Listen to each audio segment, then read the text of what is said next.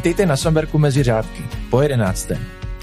Rok králování v pozici vinařství roku, ale taky 12 měsíců návštěv, setkání a třeba i výjezdů do Francie, kde se našemu vínu letos neobyčejně dařilo. Takový byl rok 2021 na Somberku. A o tom si dneska budeme povídat eh, ve třech. Martina, Dáša a já. Ahoj Marti, ahoj Libore, vítejte na Somberku, mám velkou radost, že jste dorazili. Ahoj, ahoj, my po té době určitě taky. Ahoj. Čau, čau. No tak vypadá to, že jsme si vymysleli speciál, že budeme točit, takže jsme ve třech. Nemá... Konečně. Konečně jenom ve třech. Že do toho nikdo nebude Přesně. nikdo jiný mluvit, že? My si dneska budeme povídat o Somberku, co? A o tom, co se tady všechno celý rok dělo. No tak když chcete, tak pojďme na to. Chceme, protože teďka točíme v době, kdy se zrovna volí noví finalisté vinařství roku a vy budete odevzdávat korunku. My si úplně představuju ty misí soutěže, jak se předává ta korunka. Uh, řekneš nám, co to vlastně všechno znamenalo, mít tu korunku? Jestli se to někam nosí, nebo co to všechno přináší dobrého? Já to zkusím navrhnout na svazu, jestli nechtějí předávat i korunku pro královnu a korunu pro krále. Eh, korunku jsme nedostali, dostali jsme krásnou trofej, eh, která nám naštěstí zůstane a už nám ji nikdo nevezme. Už tam vždycky budeme eh, držiteli titulu vinařství roku 2020, teda tentokrát. No a co se s tím pojí, spoustu radostí, Uh, přemýšlím, jestli nějaký starosti, ale asi ne. Potom, když už to člověk vyhraje, tak potom už je to opravdu jenom radost. Ta Nevíš co, já si představuju ty ceremoniální jako povinnosti, které se k tomu pojí, nebo to mají ty misí holky, tak jestli je to i s vinařstvím roku takhle. misí holky. Uh, ne, žádný moc ceremonie s tím uh, úplně nebyly, prostě jenom radost a ta možnost to sdělovat světu, což si myslím, že jsme tak nějak dělali. Jezdili sem lidi s tím, že jste jednou to vinařství roku, tak ukažte mi, co to znamená. Tak já myslím, že úplně takhle to neformuloval nikdo, ale věřím tomu, že jsme možná celý rok byli trošičku, nebo minimálně z toho začátku byli trošičku pod drobnohledem. Každopádně um, to tak člověk oslaví těch pár dní prvních týdnů, ale pak, eh, jak říká Roman, prostě vinohrad trůst nepřestane nebo nespomalí. Vína je taky potřeba naláhovat, program na léto je taky potřeba udělat, ať už eh, člověk je ve vinařství roku nebo není, takže potom ten zbytek roku už byl v podstatě, eh, bych řekla, No, standardní nebyl, to je pravda, co si budem, ale to asi nebylo vinařství v roku. K tomu se určitě dostaneme. Dá se třeba říct, že ten titul otvírá dveře do nějakých, k nějakým lidem, k nějakým příležitostem, kde byste se jinak nedostali. Spoustu. Zjevně spoustu. uh, já přemýšlím, přemýšlím, ale když to vezmu z pohledu Sonberku, tak uh, bych řekla, že to není až tak klíčový. Já mám velikou radost, že jsme vlastně byli to vinařství, který obhájilo ten titul, mm-hmm. což se nestalo ještě, uh, což někdo určitě může namítnout, že ty další vinařství už se tam třeba potom nehlásili, ale uh, některý ale nemusí to být jenom ze 100% tady tohle. A důležitý je to, co já vždycky říkám, že už přihlásit se tam je, chce velkou odvahu a když už je to vinařství ve finále, tak už je to obrovský úspěch. A pojďme dál vinařství roku už je pase. Už je pase. Uh, co je aktuální? To je to, že teďka somberské víno ve velkém jezdí do Francie. Eh, takhle, ty se usmíváš, takže to bude určitě narážka na to, jak moc ve velkém, ale stejně, řekni nám, jak se to stalo, jak ten vztah začal a co to všechno znamená. Uh, je to moc hezký vztah, ze kterého mám fakt velikou radost. Uh, celý to začalo když jsem před asi pěti nebo šesti lety přijel Jean-Baptiste Ancelot uh, ve svém karavanu. Ozval se nám, že si nás našel na internetu, že se mu to vinařství líbí a že by chtěl přijet semka na tři, čtyři dny se podívat. V karavanu. V karavanu, ano. Říkal, že tak jako cestuje po světě a píše o tom blog tak jsme říkali OK, tak přijeď. Říkali jsme si, co tady s ním budeme ty tři, čtyři dny dělat, jakože dobře, ale tak mě to trošku zarazilo, protože většinou, když sem někdo jede, tak jede na prohlídku, na degustaci, někdo je za hodinu pryč, někdo třeba za šest, ale na tři, čtyři dny jsme tady asi návštěvu úplně ještě neměli.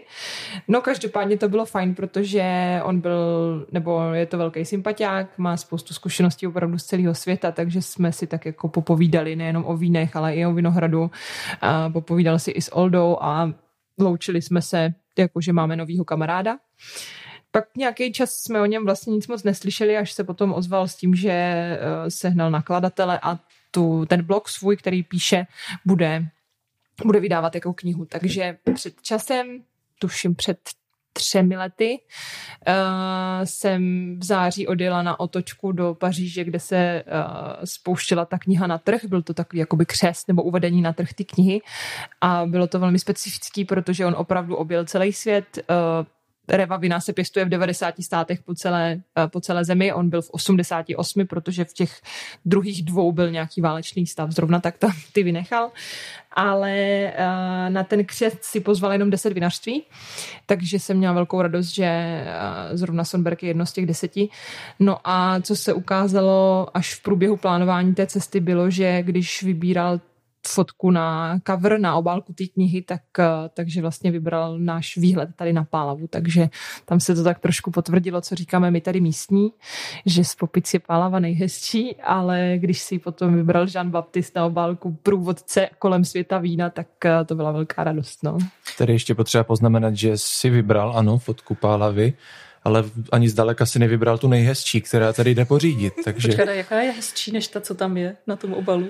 No prostě jsou tu jako lepší polohy na ty fotky. Takže jako ano, ta fotka je krásná, ale jde to dokonce ještě líp. Počkej, a dokážeme dát posluchačům zrovna teďka typ, ze kterého místa si dovedou udělat lepší fotku? Uh, dobře, je to zhruba 15. hlava Pálavy od kraje ve třetím řádku, když si stoupnou ke schodům, tak napravo tě schodu. Třetí řádek, 15. Vymyslel. hlava od spodu. Nevymyslel, tam je značka i. Uh-huh. Libor doporučuje tohle místo k pocení. Takže je to pravda? Uh, určitě. a jestli tam ještě není, tak zítra už tam bude. a výborně, takže máme zase další novou práci. Ne, protože já jsem se na to ptala kvůli tomu, že ta spolupráce s tou francouzskou stranou se teďka hrozně prohlubuje, je čím dál intenzivnější. Jak se to jako všechno děje? No, je to, bylo to krásný v tom, že já když jsem se chystala do té Paříže, kam jsem samozřejmě strašně chtěla, tak uh, na takovýhle cesty je potřeba schválení představenstva. Takže uh, pánové v představenstvu říkají, Dáško, opravdu je to potřeba prostě ve vinobraní v září, když je tolik práce, jezdit do Francie. Ty si myslíš, že tam někdy vyvezeme aspoň lahev, že by si tam jako prodala?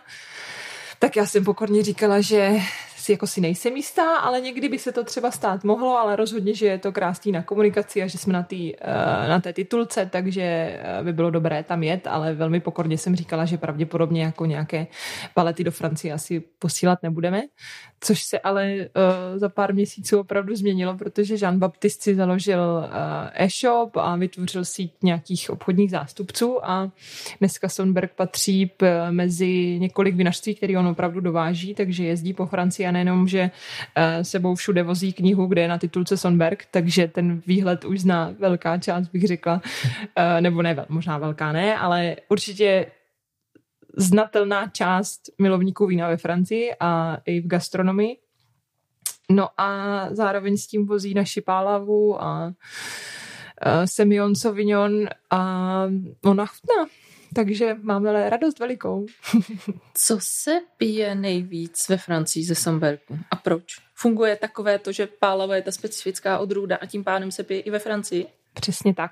My eh, nedobýváme nějaký hlavní trh. Určitě francouzi jsou pišní na svoje vína, takže převážně eh, v těch, na těch velkých místech se pijou samozřejmě hlavně francouzská nebo z jiných, z větších částí světa, ale eh, Jean Baptiste se samozřejmě soustředí na takové ty menší vinné bary nebo restaurace, které hledají něco nového, něco zajímavého a tam naše pálava funguje velmi dobře, protože je to něco, co nikde jinde na světě není. Je to co vždycky říkám, je uh, skvělá exportní vlastnost pálavy je, že cizinci umí vyslovit to jméno, mm-hmm. což je taky důležitý. Mm-hmm. A ona je velmi specifická, protože zaujme na první pohled tou aromatikou a ta naše pálava je suchá, což on teda umí pracovat i se suchou, i se sladkou a tím, že pracuje hodně s gastronomií, tak eh, to párování uh, prostě funguje velmi dobře, no, ať už sladké se síry, anebo z dezerty, anebo suché s nějakými třeba zeleninovými pokrmy. Tady se vracíme vlastně k prvnímu dílu našeho podcastu, že Pálava umí být světová. Ha, takže to potom musíme všechno napojit. Jedenáctý díl stačil k dokončení toho okruhu. Kruh se uzavírá. To jsem zvědavá, jak dlouho nám bude trvat ten další okruh. ne, protože další věc, ke které se chci dostat, je to, že ona se ta pálava, a teď mě oprav, kdyby to nebyla pálava, nalévá i v myšelinské restauraci. Myslím si, že pálavu mají v některých z těch myšelinek, já si je nepamatuju všechny, ale co si pamatuju, Takové tak to, je... nechci dělat ramena, ale já si je nepamatuju všechny, kolik je. ne, ne. Uh, co si pamatuju, tak je Larpeš, Lachpeš uh, s Alenem Dikasem, což je opravdu jako legendární myšelinská restaurace, tří myšelinská s legendárním šéf-kuchařem a tam teda se nalívá Riesling náš, tam to není pálava, ale tam je to Riesling 17 VOC, protože poslední lahve toho vína se odvezli právě do Francie, my už ho dneska nemáme. Nicméně se potvrzuje, že ten ročník byl opravdu výjimečný a fantastický, takže zaujal i someliery tady v této restauraci, kam jsme se byli podívat. Čímž se dostáváme k tomu, že po křestu knihy, když se začaly hýbat obchody, tak letos Jean Baptiste vlastně um, domluvil takový trip pro vinaře, takže jsme byli uh, já a Maďarka a pán z Malty na výletě v Paříži a chodili jsme právě po těch podnicích, kde se naše vína nalívají a byli jsme mimo jiné i v Larpeš, což byl velký zážitek, protože nejenom, že se s náma pozdravil přímo ten šéf kuchař, což je opravdu pro francouze obrovská hvězda. Asi bych řekla, že možná, teď nevím, abych někoho z nich dvou neurazila na způsob, prostě nevím, jestli Polrajcha nebo koho, ale fakt jako hvězda. Uh, takže si udělal čas, pozdravil nás a když jsme nahlídli do té restaurace, tak tam bylo podle mě tak třeba 8 stolů.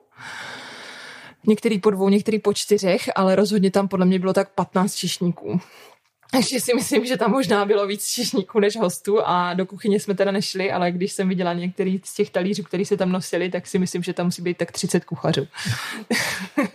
Ty máš s tou vysokou gastronomií spoustu zkušeností, ty už přece jenom hodně víš, jak to v těch kuchyních chodí.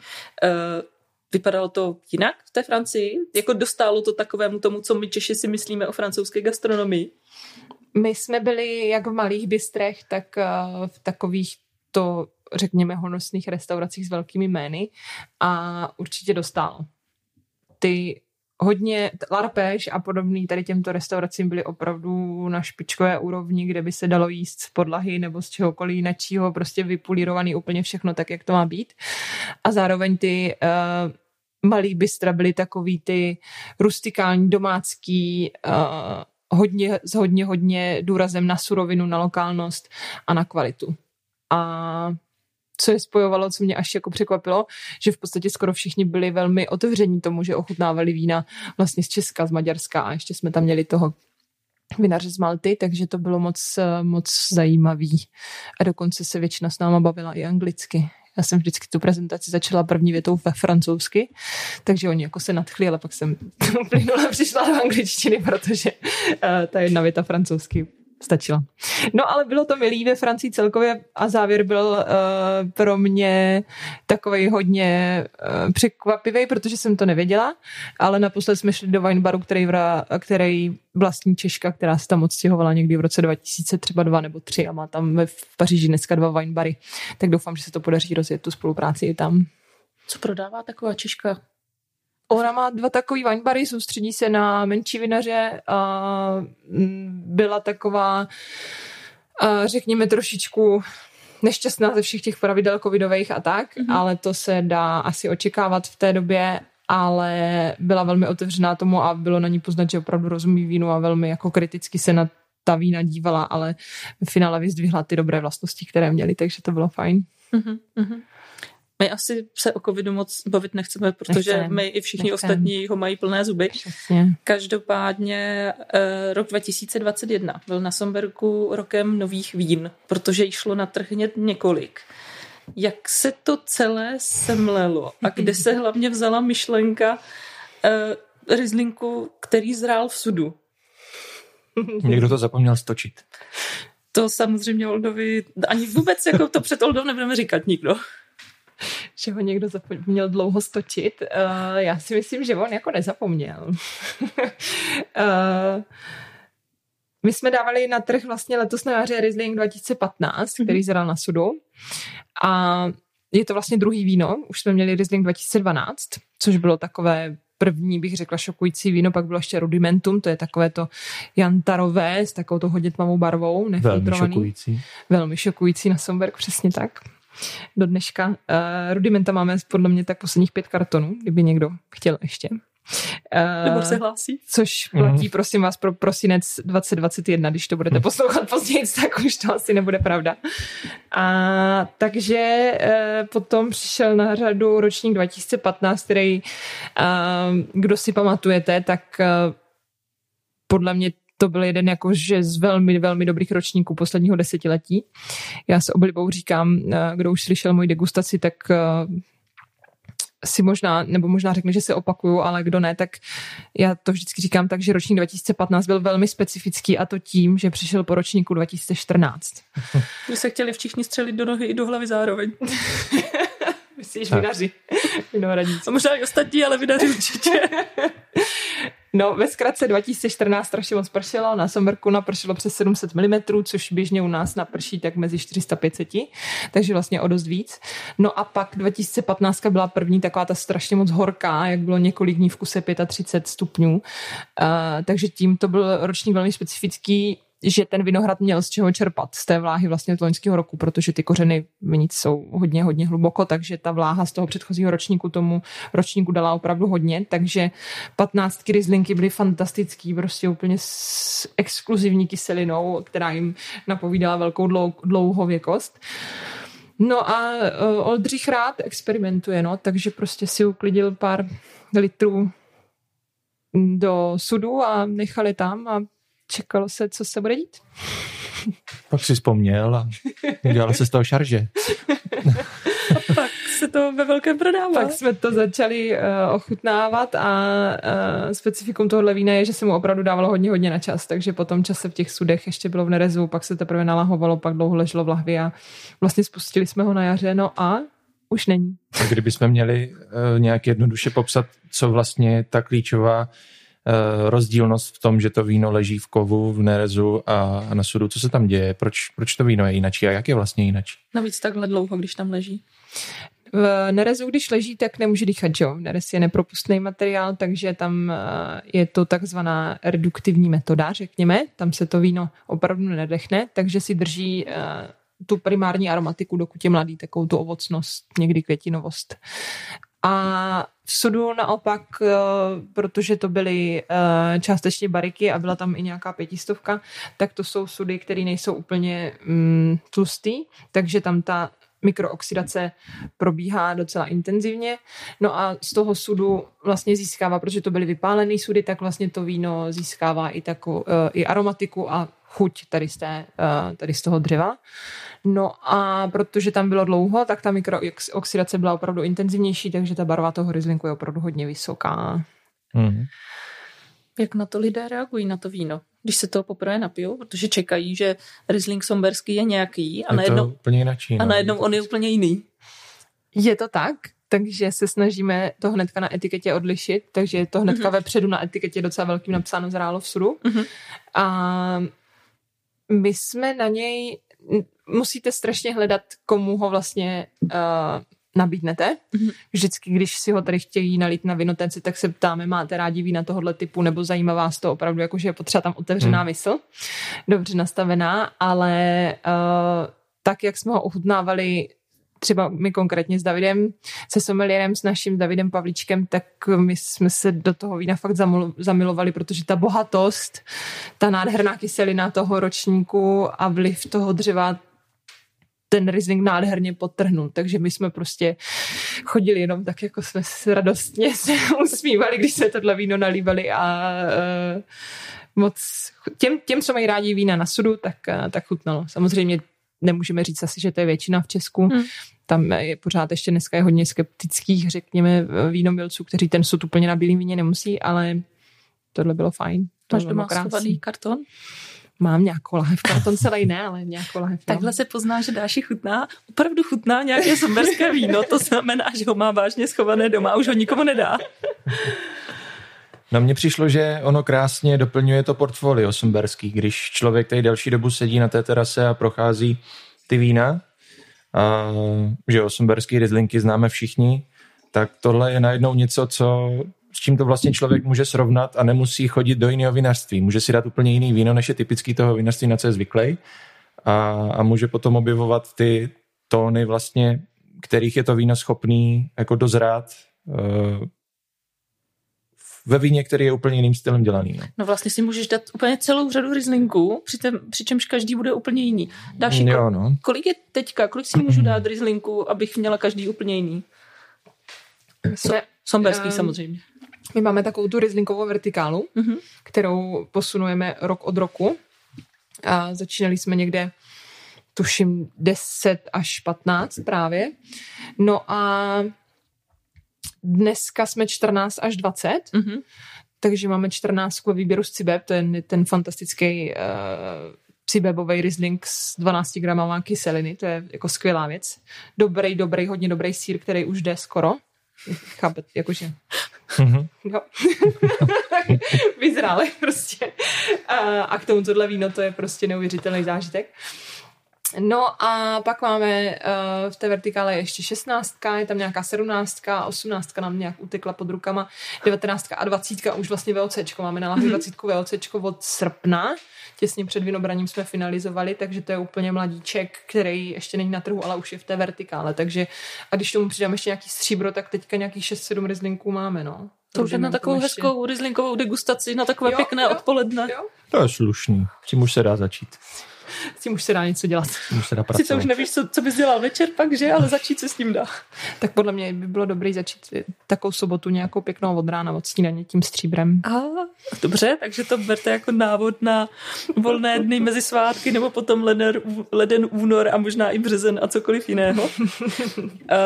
Další víno, ke kterému jsme se určitě chtěli dostat, protože my to prozradíme, my už jsme se k němu dostali teďka před natáčením, eh, protože si nám říkala, že kive pospolu, eh, že je po něm velká zháňka a že se lidé ptají, co a jak a kdy bude.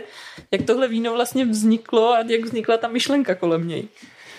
No, pospolu uh, bylo víno primárně na koncerty a na léto a na pohodu protože jsme chtěli vědomi si toho, že eh, pravděpodobně v létě přijde hodně lidí na mm. spoustu těch koncertů, které jsme plánovali a vědomi si toho, že některá z našich vín eh, jsou taková přísná a suchá, a tím, že jsem mělo přijet spoustu, spoustu dalších lidí, tak jsem si říkala, pojďme udělat nějaký takový víno, který zaujme třeba i ty, kteří by si běžně na tom koncertu dali buď pivo, anebo gin tonic, nebo mochito, nebo co já vím, co se pije na koncertech dneska. Uh, takže jsme tak jako přemýšleli, přemýšleli. Nebylo to jednoduché, musím říct, protože my jsme, jak já, tak Oldřich, samozřejmě David, tak všichni prostě preferujeme ty bílý suchý vína, takže když jsme měli tvořit nějaký, uh, který nebude úplně suchý, tak se na rovinu přiznám, že to nebylo jednoduchý. Mm-hmm. Ale zvolili jsme rňák, aby to bylo pořád sonberský, takže základem pospolu je rňák a je doplněný pálavou, což pro někoho může být šokující spojení, že jsou to vlastně úplně různé odrůdy. Na druhou stranu kyselina a šťavnatost strňáku, doplněná troškou uh, pálavy, která ten rňák ovoní a možná trošku zjemní a zakulatí hlavně uh, tím zbytkovým cukrem, tak uh, způsobilo to, že jsme měli polosuchý víno se super kyselinou, postavený pořád na rňáku, takže tam byla ta jasná somberská linka a uh, prostě pospolu dvě stěžejní odrůdy a oslava toho, že můžeme být v létě zase pospolu si tak hezky vlastně sedlo dohromady. No ale abychom to odlišili trošku, tak jsme um, hledali jinou grafiku a poprosili jsme Aleše Sadila, což je skvělý grafik, který dneska dělá krásné etikety pro spoustu i kamarádů a dalších kolegů, tak ten nám vlastně nakreslil ty hlavy pohromadě ve skleničce vína, která je posazená na pálavě. Takže si myslím, že jak ta etiketa, která je úplně jiná, to víno je hodně jiný, tak se to vlastně povedlo. No a Uh, asi ti se budu otázku. Promiň. No, chci se zeptat na ty reakce samozřejmě. Doufám, že je to ta otázka. tak zkus ty první. no ne, právě na ty, na ty reakce se chci zeptat, jestli jste se trefili. Jestli vy jste si mysleli, že lidé budou chtít něco, tak jestli to vážně chtěli, jestli to zafungovalo, ten vztah dohromady. No, já ti do toho vstoupím. Já jsem byl třeba jeden z těch, který to víno šokovalo, ale uh, když se ohlednu za somberskými koncerty, kdy většinu z nich jsem strávil tedy dole na Winebaru, uh-huh. tak ti můžu říct, že to funguje opravdu, to víno. Jakože jenom tím, že a teďka jako čím to je? To chutí, tím, že se to takhle jmenovalo, tím, že se lidem řeklo, že to je fakt víno na koncerty, tak to bylo víno první volby? To je víno, který do toho letního podvečera plného hudby prostě sedne. Zasněl se Libor. Zasněl se Libor. Mm, A já potvrzuju, Libor opravdu strávil, eh, tady byl skoro na všech koncertech za barem, takže asi nejlíp zná ty chutě eh, všech těch fanoušků, kteří přijeli na Somberg za hudbou. Hm. No a Uh, myslím si, že Libor je ten konzervativnější typ zrovna, který ho možná ta etiketa šokovala. Což ano, byli takoví, kteří říkali, tohle přece není Sonberg. A říkám, no tak je to prostě jiný Sonberg, no, trošku uvolněnější. Ne, ale to je jako dost dobré, dobr, dobrý myšlení, že už, protože to víno není typicky pro Somberg, tak každý, kdo ho uvidí na první pohled pozná, že má prostě v ruce něco jiného. To je jako, je rozhodně správně, si myslím. No a uh, pospolu teda se hodně, hodně prodávalo na koncertech, Mm. bylo hodně oblíbený, navíc je na šroubovém závěru, takže ideální pro to si ho vlastně zavřít a znovu otevřít druhý Otevřeš, den. zavřeš, jdeš kamkoliv. Přesně tak, ať už v průběhu koncertu nebo po koncertu, nebo jak je potřeba. A zbylo ho pár lahví na podzim a nedávno se vyprodalo a co mě zaujalo, tak ono se hodně prodávalo fakt i na e-shopu, když jsme ho potom dali a Dneska... Si dneska... to kupovali jako letní vzpomínku potom. Ano, přesně tak, no, letní vzpomínku. A dneska prostě zvedáme telefony a odpovídáme na maily, proč už není pospolu a že by ho zase chtěli všichni a tak, no. Takže uh, čekali jsme na reakce, co to udělá, ale dneska je to v podstatě rozhodnuto, že pospolu prostě musí být příští rok zas, takže to musíme nějak s Oldou, s Oldou poskládat a vymyslet, no, protože to byl krok eh, dobrým směrem. Ono bylo zajímavé, jak uh, ovlivňovala ta demografie, která přišla na ty koncerty, spotřebu toho vína. Třeba musím říct, že na Davida Kolera se pospolu moc nepilo. ale, To byli ti somberští Co příslušníci. tím No. chceš říct, Libore? ale třeba nic, to, co tím říkám, jako nic víc zatím nehledej. Ale třeba na Miráje to se pospolu pilo hodně. Přesně tak, no, protože David Kulera Sonberg to je prostě spojení, který funguje a tak se to protíná ty publika, bych řekla, zatímco na Miráje jsem přijelo spoustu nových lidí, kteří pravděpodobně třeba Sonberg ještě nikdy nepili, takže eh, když se zeptali obsluhy na baru, že co si mají dát, že by chtěli něco jako eh, pohodového a líbivého, tak pospolu byla jasná volba. Hmm. Ke koncertům se určitě ještě dostaneme. Teď se jenom ještě zeptám k pospolu. Bude surovina? Máme hrozny a máme jich dost? Respektive teď už ne hrozny, teď už tohle dobou nebudou hrozny, ale Teď už bude máme- z čeho ho vytvořit. Teď už máme téměř prokvašená, prokvašené mošty na víno, ve většině případů už máme víno. Uh, bude to zajímavý, zajímavá mozaika, se tam skládá v tom sklepě, ochutnávali jsme s Davidem nedávno, a s Oldou. 2021, ono se říká, že každý ročník je jinačí, ale tohle teda byl velký kolotoč. V pozitivním slova smys- smyslu myšleno, protože tím, že bylo deštivo docela, Hmm. tak eh, se drželi hodně vysoko a dlouho kyseliny. Nicméně my jsme na Somberku, takže nám tady, když svítí, tak ty hrozny dozrávají velmi, velmi rychle, takže je to ročník, který má vysokokyseliny, měl vysoko cukry při sběru. Díky těm kyselinám ty mošty nádherně prokvášely, takže já se osobně moc těším na palavu a rizlinky jsou ve stavu, kdy ještě uh, některý ještě dobublávají třeba do kváší, takže tam je to ještě hodně, hodně brzo na to hodnotit, ale podle čísel to vypadá opravdu, opravdu nadějně, bych řekla a moc se na to těším, až to začneme skládat a vypadá to, že budeme muset skládat brzo, protože spoustu vín máme vyprodaných po tady tom skvělém roku, Mhm, takže uh, žádné velké odpočívání na konci roku nečekáme. No. mhm, mhm, mhm. Bylo to i tou letní sezónou, čímž se samozřejmě chci dostat ke koncertům, na které jsem přijela spousta lidí. Hele, tak bylo tady asi jenom 8 tisíc lidí na ty koncerty, No, takže, to, takže každý láhev, takže uh, minimálně. Jo, bylo to spojení toho, to, nám si to tak nějak sešlo, já jsem čekala celou dobu, jestli se někdo zeptá, jaký to byl rok, tak uh, já pro ně mám jedno slovo a to Jaký to byl rok, Dáší? děkuju za zajímavou otázku, počkej, zamyslím se. Uh, pompézní. Já mám fakt jako jediný slovo, který je možná uh, někdo řekne přehnaný, ale za mě to byl fakt pompézní rok, uh, protože začal prostě vinařstvím roku, kdy to byla fakt eh, velká smršť potom a jsme za to rádi, že eh, to fanoušci oslavovali s náma naším vínem. No a pak, když jsme se tak jako dávali dohromady z těch těžkých dní, zavřeno, nezavřeno věci a všechny tady tyhle uh, konotace, o kterých nechceme povídat, tak potom už to jelo všechno v tom proudu těch koncertů, kterých bylo 13 a Dáša o tom může až teďka mluvit, protože v průběhu byla úplně vyřízená. uh, my jsme nespali některý víkendy, že jo, uh, když bylo se potřeba předseduje. Spánek se přeceňuje, když máš dost vína, není potřeba spát. Rada do života. Tohle to bylo fakt eh, na jednu stranu náročný a nelehký, ale hlavně prostě skvělý a plný, plný lidí a radosti a vína a Myslím si, že jsme si to fakt užili a co já do dneška považuji v podstatě za zázrak je, že on to byl jeden z nejdeštivějších ročníků, co já hmm. pamatuju tady na Somberku, nebo i kluci, co pamatuju, takže já pamatuju to, no. E, takže za historii novodobou Somberku jeden z nejdeštivějších, ale na ty koncerty prostě pršelo jenom na jeden jediný koncert, prostě propršel, jinak na všechny bylo hezky prostě. Spadlo pár kapek uh, Aničce K do hmm. koncertu, hmm. ale to se dalo zvládnout. A pořádná, uh, pořádná sprcha přišla jenom na Monkey Business, což fanoušci Monkey Business jsou naštěstí tvrdáci, takže to nikoho nerozhodilo. že Marti? Ne, ne, ne, ne. Jako dalo se to přežít. Člověk se na chvilku někam schoval, pak si vzal láhev, pak na to zapomněl, takže už to bylo jedno. uh, takže to já považuji do dneška za malý zázrak, že jsme měli 13 koncertů a pršelo jenom na jeden. No. Už se upsala i na příští rok a bude to stejně? Mm, myslím si, že jsme se, uh, že ani nebyla varianta, že bychom se neupsali, mm. protože ta spolupráce funguje, si myslím, že obou straně dobře.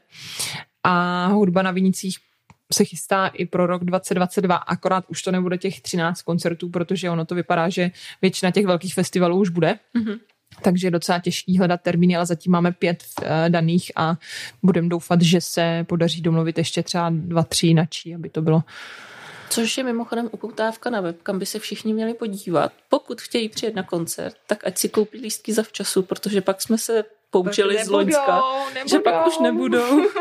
A pak bude spousta lidí psát na Facebook a volat, jestli by se náhodou ještě něco, ne, ne, ne.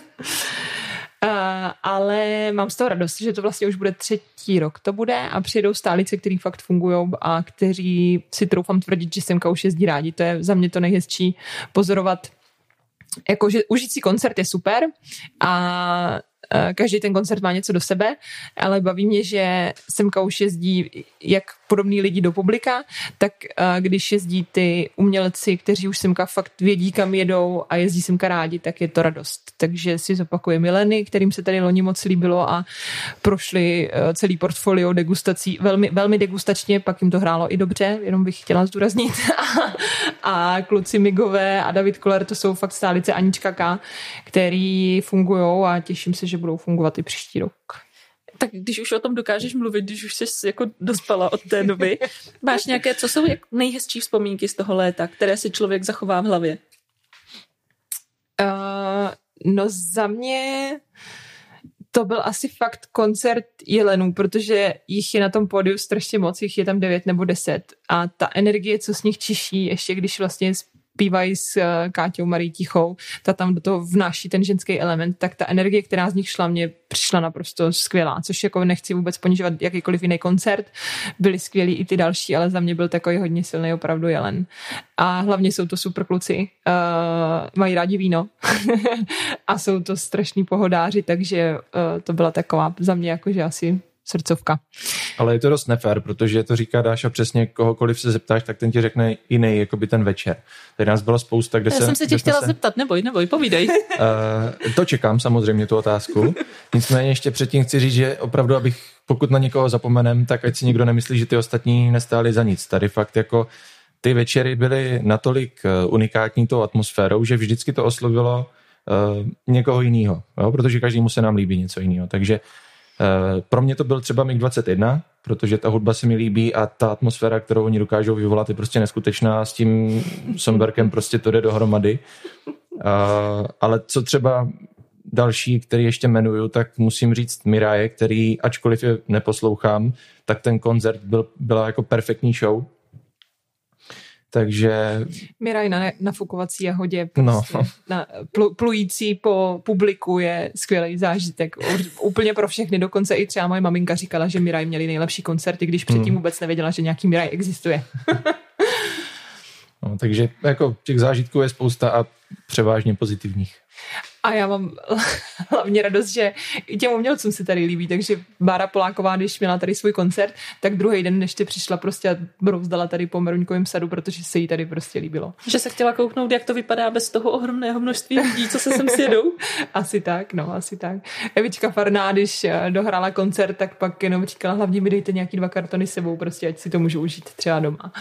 A Queenie třeba pravděpodobně, nebo možná vůbec netušili, kam jdou, třeba Sonberg nezdali, ale když jsem přijeli, tak byli, uh, tak byli taky nadšený, že semka vlastně přišlo 800 lidí na jejich koncerty, když se se musí nějak dopravit ty lidi, že jo, není to jednoduchý, musí nějak přijet nebo tady přespat někde u auta nebo něco v tom smyslu, takže je potřeba úsilí na ten Sonberg přijet, ale pak to spojení výhledů hudby a vína a pohody a radosti je prostě unikátní a doporučuji všem přijet a zažít to. Takže ještě jednou lístky. Teď jsou. Teď ještě jsou. pár týdnů budou a pak už nebudou. Kdy vlastně začínáme? Nebo už máme itinerář? Uh, začínáme 1. července Aničkouka. Jestli tam neskočí ještě něco dalšího, protože se jedná ještě s některými dalšíma kapelama, ale zatím to vypadá na 1. července na Anuka. Uh-huh, uh-huh. Rozumím.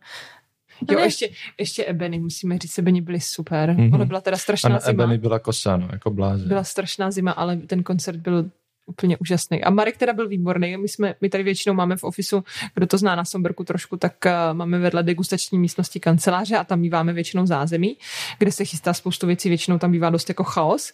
Ale Marek prostě i přesto, že měl k dispozici vlastně apartmán, což je ta místnost, kde třeba točíme i tenhle podcast, tak ten se tady vůbec nezdržoval, ten seděl s náma v ofisu a povídal si a je prostě úplně takový pohodový. Tak on už po těch letech se nepotřebuje chystat vůbec na nic, on už Asi, kamkoliv jenom asi. přijede a moderuje. Zpívá nebo cokoliv. Moderuje a zpívá a to byl fakt milý koncert, no, to je, to je tak.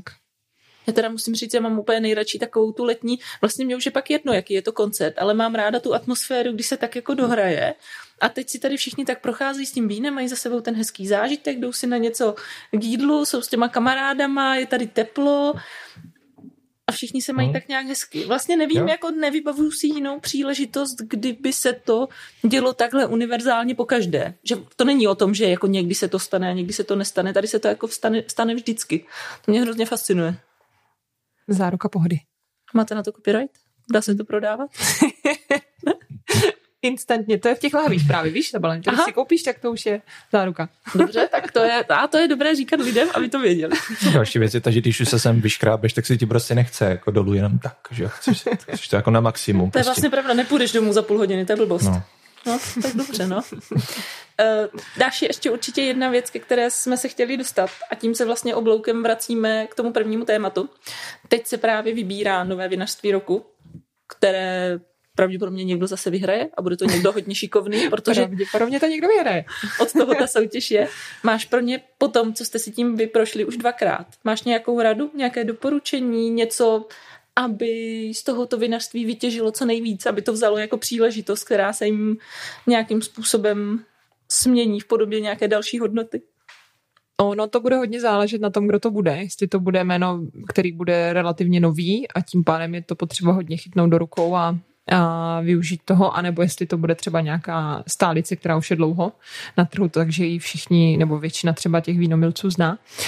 Každopádně uh, nám se prostě osvědčuje co nejvíc, uh, být co, ta, co největší otevřenost, prostě co nejvíc uh, si s těma lidma povídat, uh, říkat jim, co se kde děje a to už potom, když spadne něco jako vinařství roku, tak to je prostě součet nebo součin možná všech těch aktivit, který, který se dějou. Takže pro to vinařství nějaká rada mm, úplně asi nemám. Tam to není tak, že by se člověk nachystal za dva dny na to, přijede komise, je potřeba se nachystat, ale ta, ty činnosti se musí provádět celý rok a dlouhodobě. A ale na druhou stranu pak je i potřeba o tom správně mluvit a dostatečně intenzivně na to, aby se to vědělo vlastně, že to není jenom o tom, že si to všechno to tady děláme poctivě, ale je potřeba to i těm lidem říct, aby si to, aby si toho všimli vlastně. Mm-hmm. A pak už jenom si to užijte, tu oslavu, protože vinařství roku je jenom jedno pro ten rok. Takže má se to oslavit pořádně. Není to tak, že je to jako To rozhodně, to rozhodně. řekla Dáša a vzpomněla si, jak to probíhalo rok zpátky touhle dobou.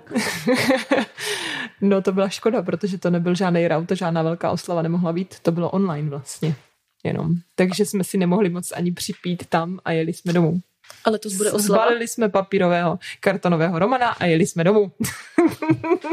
To je vlastně pravda. Ale to bude oslava je v plánu, nebo? No tak já si myslím, že dneska, kdo něco plánuje, tak uh, má vždycky ten backup plan, takže podle mě možná asi plánují nějaký večer, ale na jednu stranu asi počítají s tím, že to zase bude online. No. Mhm. Tuším, že to má být 27. ledna. Teď nevím, jestli vás nemystifikuju, ale snad jo. Mrkněte na stránky svazu, tam to bude.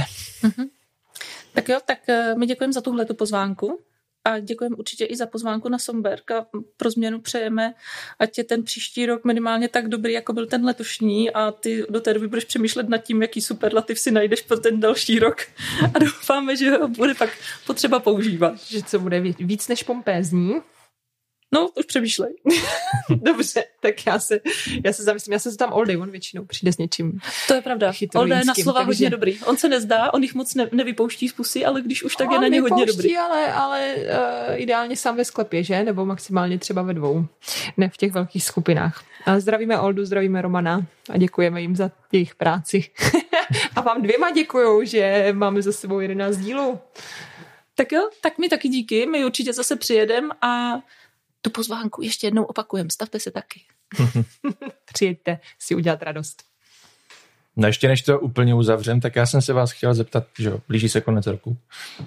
A jedenáctý díl. Mě by, Bilancování. ano, bilancování je potřeba trošku bilancovat. Já mám rád ty bilance. Takže uh, bychom si to třeba zhodnotili jako, který ten náš podcast uh, zpětně máte nejradši. Třeba To je- Martino To začne. je těžký, jak s těma koncertama vždycky vypíchnout ty jeden. Vypíchni prostě jeden, jako jeden díl, který ti utkvěl tak nějak. Jako, Já zbožňuju reproduktory na víno, mm. Protože mm, jsem mohla strkat nos do eh, skleniček a bylo to prostě, odkrylo mi to spoustu nových věcí, od který, o kterých jsem nevěděla. Měl prostě dobrý metafory.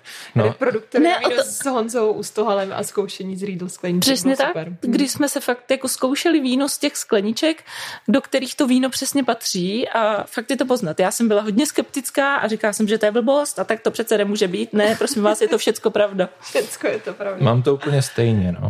Ty, ty co další? Bys měla vybrat jeden. Uh, nemám ráda vybírat jeden, uh, ale No, já tak- normálně asi nejvíc uh, vzpomínám, mě nejvíc rozhodně bavil díl s Liborem Nazarčukem, protože Libor je prostě skvělý vypravěč a je s ním obrovská sranda, takže to si myslím, že patří jako jeden me- me- mezi jeden z nejoblíbenějších dílů. Můžeme se podívat na sledovanosti. Můžem, no. Můžem. Já, Já to teda- self-hormon dokončím. Mě, mě bavil hodně ještě uh, Honza Stávek. To, Teď jo, jsem to chtěla Farmika říct, protože To mě doteďka baví, jak přijel na kole a pak povídal o tom, jak zneužívá svoje syny ve Vinohradu. No. A to není, jak pardon, krásně pomáhá další generace, přesně tak, říct? jak vede vlastně, ano, to Na je... té formulaci hrozně záleží, Martin. Pardon, pardon, tak eh, na to předchozí zapomeňte. Ano, jak eh, učí své dva syny kráse svého řemesla a jak se stará o čtvrtou, pátou, šestou, nevím kolikátou generaci stávků, která převezme vinařský dvůj, dvůr. Dvůj. Dvůj. Dvůj, no. A je to. Tatínku. Mně Uh, se, mně se líbil i Roman, který na rovinu přiznal, že prostě docela hodně vína si otevře každý večer. No ty to ale říkáš že, hezky, ale že ty, pravidelně chodí na ty jaterní testy, aby zjistil, že je všechno v pohodě. ty jsi to řekla hezky, ty jsi neřekla to příjmení, ale ano, Roman Novotný z Bokovky Roman nás všechny odstřelil tím, jak přiznal svoji skutečnou spotřebu. ano, v každém díle jde něco najít a tím vlastně přenáším tu otázku i na vás, naše posluchače. Klidně nám do komentáře napište, který díl se vám líbil nejvíc a pokud máte nápad na hosta, tak eh, ne, že by nám docházely nápady, to samozřejmě, že eh, ne, My ale my jich už teďka máme několik, ale jsme ochotní smlouvat s těma nápady. ano, tak. Budeme rádi za další od vás. Tak ještě jednou díky a na zdraví. Ahoj, Na zdraví. ahoj, ahoj. Užijte si svátky.